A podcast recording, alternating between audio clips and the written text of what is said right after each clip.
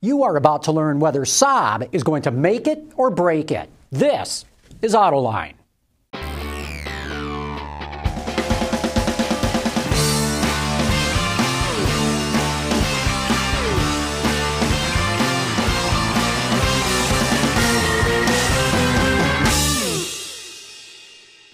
Saab is a Swedish car company with a proud heritage that's been around since the late 1940s. But for the last 20 years or so, it was owned and run by General Motors and just about run out of business. GM finally decided to dump the brand last year, and in a last minute deal, it was bought up by Spyker, a Dutch company that hand builds exotic sports cars, only a handful or two every year. But Spyker believes it can revive Saab and go on to build it into a profitable car company again.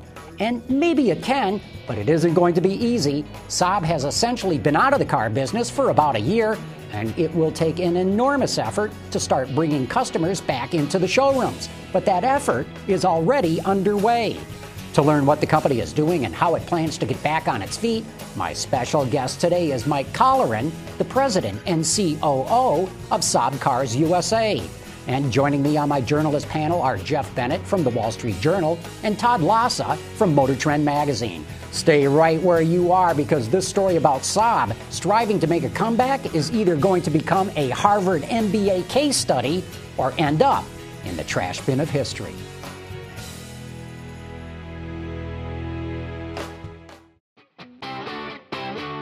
From our studios in the Motor City, this is Autoline. Here now is John McElroy. Welcome back here in the studio. And joining us, our special guest today is Mike Colleran, the president and COO of Saab Cars USA. Great having you here on the set of Autoline Detroit. Great to be here, John. Also joining us today is Todd Lassa from Motor Trend and Jeff Bennett from the Wall Street Journal. And having great having the both of you guys here, too. Good to be here. So tell us what's going on at Saab. It's uh, you guys have gotten bailed out by Spyker. Uh, you know the, the, company is surviving to fight another day. So see, you want to hear my Saab story? Uh, that's it. Uh, there's good things going on. It's uh, it's been an incredible journey, uh, a roller coaster ride, if if you will, over the last 16, 17 months. As we've gone from a, a strategic review of of the Saab brand all the way to the sale that culminated uh, on February 23rd uh, with, the, with the sale of Saab to Spyker Cars uh, NV. Very exciting times. We're really happy to get started. We've saved some jobs here uh, in southeastern Michigan, and uh, we've got a car company here in Michigan. We're getting ready to go. Tell us a little bit about that. Why did you choose Royal Oak, Michigan for the headquarters for Saab in the United States? It's, it's a company that's been in many other locations in its history here. Why Royal Oak, Michigan? Well, Royal Oak was uh, uh, one of the early contenders when uh, we started talking about carving out the Saab brand and finding a new home for it. We, uh, we uh, looked in a number of different areas. And as you might expect, John, we, we looked at uh, Boston, traditional stronghold for us, Connecticut. we even looked at places like North Carolina, strong contender as well. But when you look at southeastern Michigan, the, there's great automotive talent here. The automotive suppliers are here. It's just a, it's the, it's the hub of the automotive business here in the U.S. It was the right thing for us. And then uh, you know we looked a little bit closer and we said, okay, where do we really want to be located? And, and Royal Oak just really stood out. A young, vibrant community, uh, you know, relative to the, the southeastern Michigan troubles that are out there. And, uh, it, but it had the right feel for us, the right target market for us. And then we found this uh, incredible property uh, in uh, uh, the northwest uh, corner of Royal Oak off of Delamere Court near 14 Mile. And it's just, it's a beautiful building. And, and when you walk through the door, it just says Saab, it feels Saab, the use of blonde woods, the use of metals. It just, it feels very automotive inside, very Scandinavian. And, and it's a place that we said, you know what, we can call this home. I, my question for you, Mike, I know that you, you're getting going, you're bringing new product over, but you know, how really to reconnect with this customer. You know, this customer had been up in the air. They didn't know where the future with Saab was going. I know that those customers are fierce and loyal to you, but uh, how how do you want to reconnect with them, or you know, has too much time passed that they've kind of moved on, or where, where do you think things are at? You know, I, I, don't think they've moved on, Jeff. It's a great question uh, because the customers. Uh, our, our, customers that buy our cars and our, our dealer customers that buy our cars from us uh, have been have gone through a lot. And uh, but clearly uh, they stayed loyal to us. Uh, when you look at all the rallies that took place all across the country, uh, we had I think over 40 rallies here in the U.S. and of course it was all across Europe. customers rallied and, and said we need to save Saab. they they haven't given up on us. They clearly believe that Saab was worth saving. It was a, a, great brand that they identified with, and they wanted to see the next era of Saab. And so connecting with them is, is really our first priority out of the gate, other than getting some product on the shelves to sell to them. Uh, we, uh, uh, we said we've got to talk to these customers first. It's uh, uh, certainly a customer that is predisposed to us already and likes the brand. So let's get out there and talk to them. Let's talk to them through direct mail. We know who they are, we know where to find them. And so we can talk to them direct mail, digitally. and just recently, we've brought out a little loyalty bonus for them as well so that they have a reason to come down to the, the showrooms and, and see the product that's out there and the product that's about to arrive there and, uh, and get back into another Saab. Mike, those customers you talk about, the loyal customers, uh, to me, they've always liked Saab because Saab has been different. And the, the problem with Saab to me has always been well, how do you grow a company and not lose the customer who likes Saab because he doesn't see it running back and, you know, crossing the street uh, everywhere he goes? So uh, in Geneva, Victor Muller talked, spoke about how uh, Spyker sold something like 50 cars, and Saab's a huge company for him. How many Saabs a year can you sell? How many should you sell without losing that core buyer? Well, I think we like to get back to our historical volumes. Um, uh, clearly, this year we're going to produce 50 to 60,000. Uh, that's out there already, and we'll get our fair share of that. Uh, typically, that runs about 27 to 30 percent, somewhere in that range. And as we grow the business uh, to 100, 125,000, uh, we expect uh, Saab Cars USA and uh, uh, North America to get its uh, its fair share of that that, that, business. So, um, can we sell that volume? Absolutely. Can we sell it profitably? Absolutely. We've lowered our structural costs across the board, which is a big part of why Victor believes that the business plan is is achievable and I will tell you it's very achievable, and uh, and we can do it at that volume and still you know retain something that's very unique. Uh, Thirty thousand cars sounds like a lot of vehicles, but really when you think about it in the context of the U.S. automotive industry. That's not very many cars, and, and you can uh, have a network that can survive on uh, 30,000 units and still have a, vehicle that feels very individual and very unique to that customer. And so you'll be happy with a steady 100 to 125,000 globally, or you know, 40, 50, 60,000 U.S for the long term? Well, I think we'd, we'd always love to sell sell more. Obviously, uh, you know that's the nature of, of the business. Uh, but can we make money at those levels? Absolutely.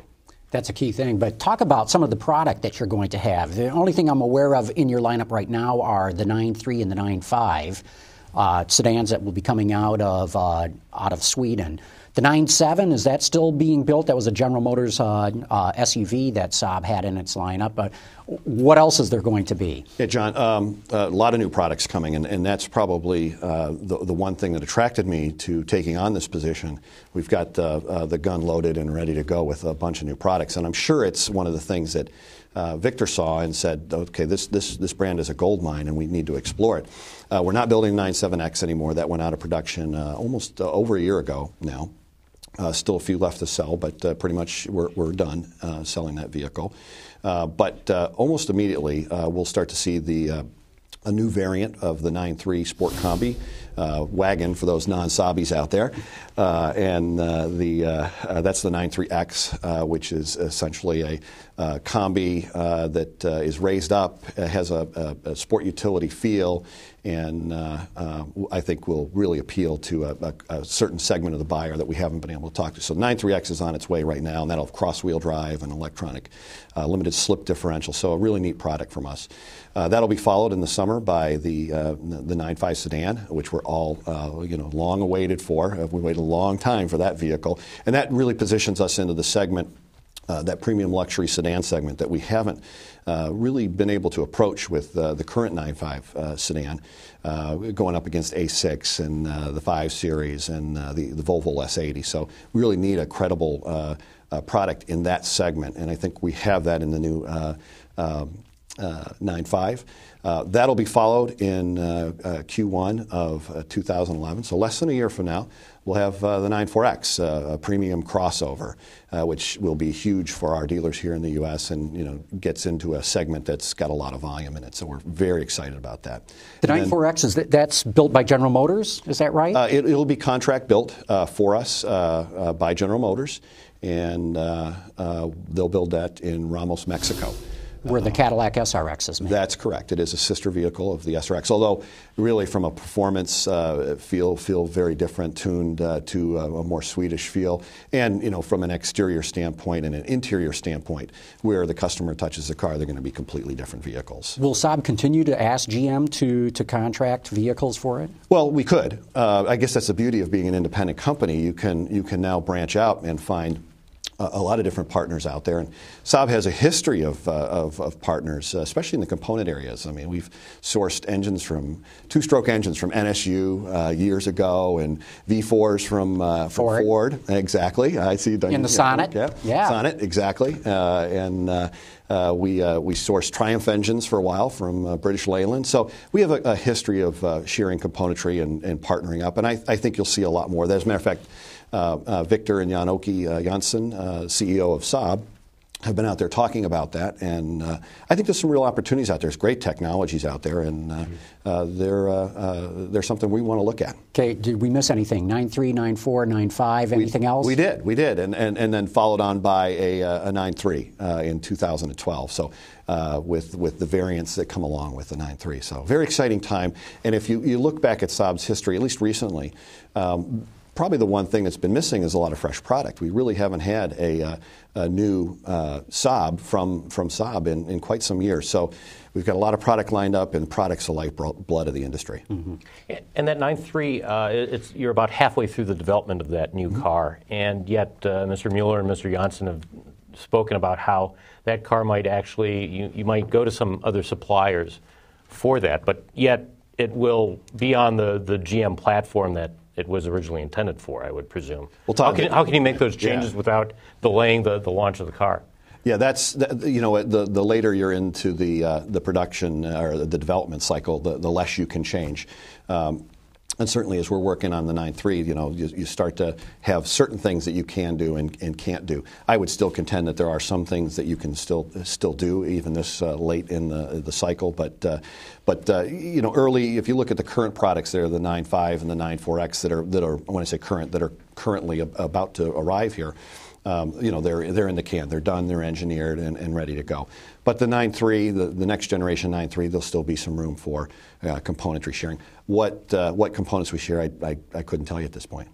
And I guess that opens up my question, too. Do you feel that perhaps down the line, once you get some of these done that had a GM influence, you, will we see some shifting back maybe to some more kind of Saab like design? Do you want to try and uh, kind of inject some of that back in, or where do you where do you think you stand with that? Absolutely, I, I think we've uh, done a good job with that on the new 9.5 and the 9.4x. Uh, you're not seeing um, any more of the uh, what what might be called rebadging along the mm-hmm. way, where you're taking an exterior and changing a few things, and maybe it doesn't have the key in the center or it doesn't have the right look and feel on the inside. I think those days are, are beyond us. Uh, uh, clearly, the 9.5 is a Saab from uh, the ground up. It has all the traditional Saab cues, and if you look at the 9.4X, the same is true there. But I think where you're going, Jeff, is the next uh, the next yeah, iteration of that, you know, hatchbacks and things like that. And I would say, stay tuned. There's uh, there's a lot of talk about that type of uh, design work, and we're we're excited about it. Hmm. There have been rumors that you've been talking with VW regarding engines. Can you say anything about that? I, I don't have any information for you, Todd. Okay, and then the other one, the, the, the other hot one, of course, there's a lot of talk about a 9.2, and actually, again, uh, Muller and Jonsson have spoken about that. They'd love to do something like that, but at this point, you don't have the resources. You're, you're a new company, essentially. You don't have the money for that. Uh, can you talk about how that might develop along the line or how far down? Sure. Um, you know, I, I, think it's a high priority for the company. Victor and, and Jan-Åke both stated that. And, and what would a 9.2 be, just so everybody watching has an idea of what yeah, you're talking uh, about? It, it, would be a, a smaller Saab. Uh, and uh, I think to be successful, it has to be it can't just be a smaller Saab. It can't be uh, just a smaller version of what's out there now. It has to be uh, something that's iconic and that's uh, different in the marketplace. I, when I think of it, I think of uh, uh, like a BMW Mini uh, is probably the best example of that. But with the aerodynamic cues of the original 92, the, the very first Saab. Well, that is some idea. of the discussion, right. the teardrop uh, shape. That's what should be done. And, you can do it. And, and, what a beautiful shape to start with. Sure. Uh, and, classic. And it is a classic shape, and, and, and we'd love to do something like that. And I think there's room in the marketplace for that. Uh, but it has to be done right. It can't just be a smaller version, uh, if you will, of, of uh, you know, your current styling. You have to take a, a bold step, if you will people have always loved Saabs. I mean, it's known the world over, but it's also been known as maybe not being all that reliable. The quality's good, everything fit and finish, and the quality of the materials, but where do you guys stand in terms of reliability? Well, John, there's, there's great news uh, there, and thank you for asking. Uh, that uh, uh the JD Power uh, uh, um, VDS study, uh, vehicle, vehicle dependability. dependability study, yep, uh, was uh, just announced the other day, and, and Saab had another great move upwards. we, we're now ahead of Volvo, we're ahead of Audi, we're ahead of BMW, and there's just one more out there to chase. So we're not there yet. we we want to be the best, but we're on our way, and we're very excited about this latest round of studies. And how do you get your dealers going again? I mean, here they've been out of the market for essentially what over half a year right now, and, and you're still a couple of months away. Uh, am I right from getting cars to them? Uh, not not quite not quite that long, and uh, not not quite that long from getting cars to them. And it's probably been more like a year since they've uh, they've had uh, product flowing into their stores. So they're very excited about uh, boats on the water right now. And as a matter of fact, I, am not I don't know exactly where the boat is, but it's it's it's getting close to it's New cross, Jersey. Crossing the Atlantic. It's really right close to New Jersey right now. I think there's a guy out there with binoculars looking. but, but how do they get cranked up again? I mean, because to, to drop out of the market for a, the year is, is got to really hurt in terms of just awareness uh, on the part of the consumer. Yeah, there's uh, there's a couple things that, that need to happen pretty quickly. Uh, I think the first of uh, of those happened the other day when we announced a partnership with uh, GMAC to continue that partnership so that they have uh, the retail tools that they need to to sell the cars to consumers and, and to, to buy the cars from us, which is very important. Uh, but uh, uh, you know, in addition, we've got to get cars into them. So product, like I said, is just about to be offloaded. Uh, we'll start to see uh, out of Newark cars coming in uh, here pretty quickly. And then the other thing that I think is, is has been missing for some period of time, back in the August 2008 timeframe. GMAC pulled out of leasing and left Saab without its, its primary retail sell, selling tool. we were selling 55% of our business was, was, was lease. And so we absolutely uh, needed a lease back, and now uh, we we, are uh, getting ready uh, to, uh, to get product on the ground. It's in our intent to, to get to leasing uh, almost right away and, and get our dealers back leasing again. So I think when you've got the product, you've got a lease in place, and you've got consumers that love you coming back in your stores, that's, that's how that happens. But it's not going to happen overnight. It's going to take a little time. And going forward too, where do you see what what's will uh, Spyker's role be? I mean, are they going to concentrate solely just on Saab, or do you foresee them looking for some other partnerships that may come up, trying to perhaps build a build a bigger company?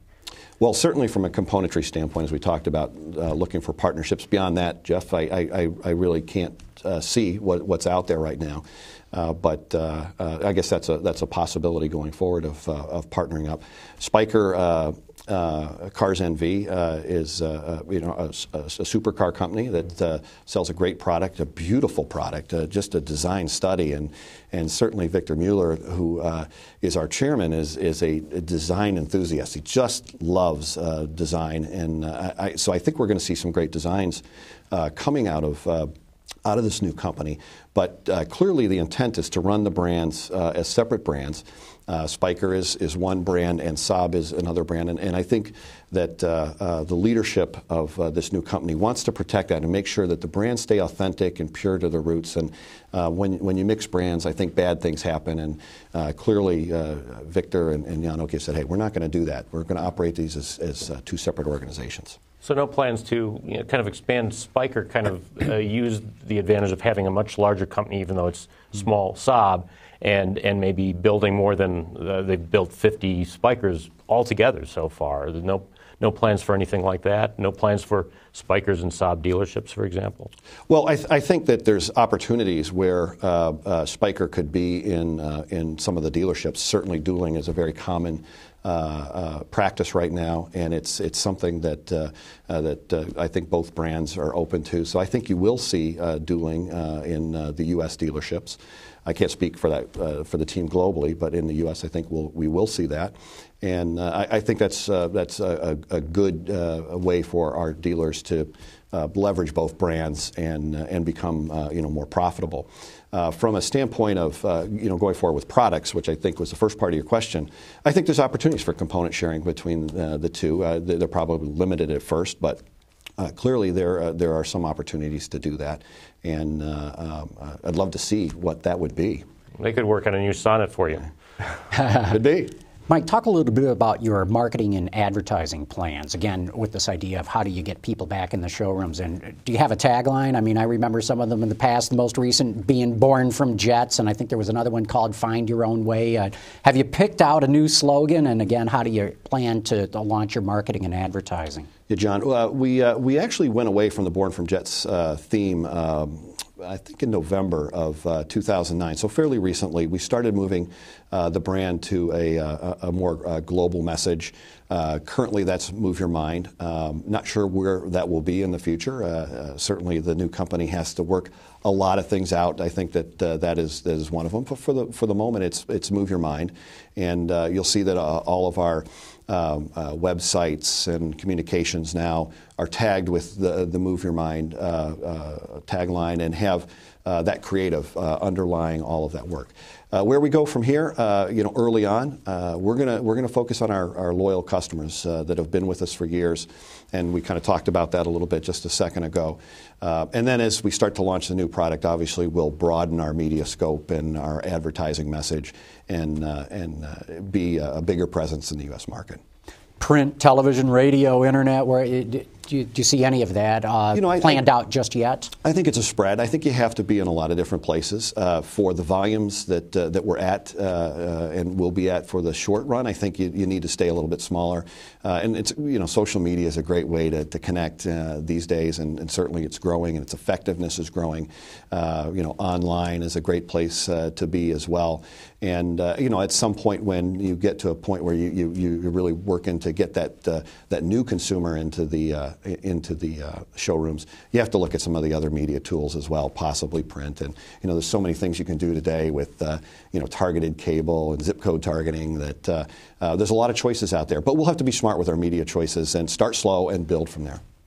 Mike, I just find it really interesting that you really believe that a niche automaker standalone can really work at a time when almost every other automaker is being pushed to partner up or join up or for you know even had Chrysler merging with uh, Fiat to stay alive. I mean, what's your sense on why you think you know the Saab has th- those legs to really stand on its own and kind of function at a time when there's just been so much you know pressure to merge with others. Yeah, and I, I, think that pressure is it's real. It's out there, uh, but uh, but clearly, uh, you know, looking at our business plan, we've uh, seen.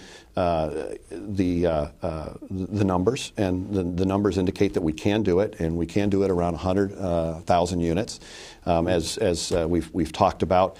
Uh, structural costs are, are going to be well down. And I can tell you that our structural costs just here in the U.S., you know, we're, we're, we're going to uh, come out of the gate and we're going to be 30 40 percent uh, structural wow. cost of what we were just a couple years ago. Mm-hmm. So when you start to take out that structural cost, and we're seeing that really across the industry right now, uh, you can make some pretty good money. And I think the auto industry has taken a lot of cost out. Uh, that includes Saab, and, and we're going to see more profitable uh, automobile businesses here, including Saab. Mm-hmm. Mike, are you happy with where Saab's position is? I, I guess I'd call it maybe a semi-premium. I remember when the when the 9.3, the current model, first launched its most successful version was a was a launch model that had a lot of added features for under thirty thousand dollars. Where where do you see the positioning going or changing, if at all? And we're yeah. down to the last minute. So ah, uh, yeah, I, I, see the uh, the positioning going upscale to some degree. Certainly, the 94X takes us up a little bit. The 94X or the 95 uh, sedan positioning that against the A uh, A6 and, and 5 series takes us upscale uh, to some degree.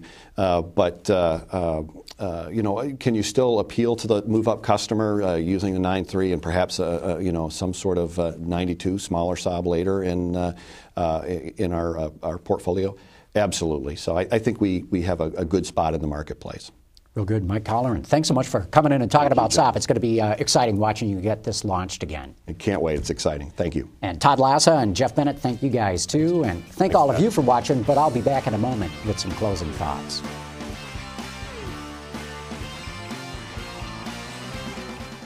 I have to admit, I feel a lot more optimistic about Saab after listening to Mike Colleran. It's amazing to hear how much the company has cut cost and reduced its break even point. I had no idea it was making so much progress so fast. Even so, the company has a lot of work ahead of it. The real test will come when it has to cough up billions to replenish its product line. But I imagine if it does get to that point, there will be plenty of investors and lenders who will be very interested in getting in on the action. Join me again next week when my guest will be Dan Knott, the head of purchasing at Chrysler. Now, there's another turnaround story that we'll want to learn more about. That's next Sunday, same time, same station. We'll see you then.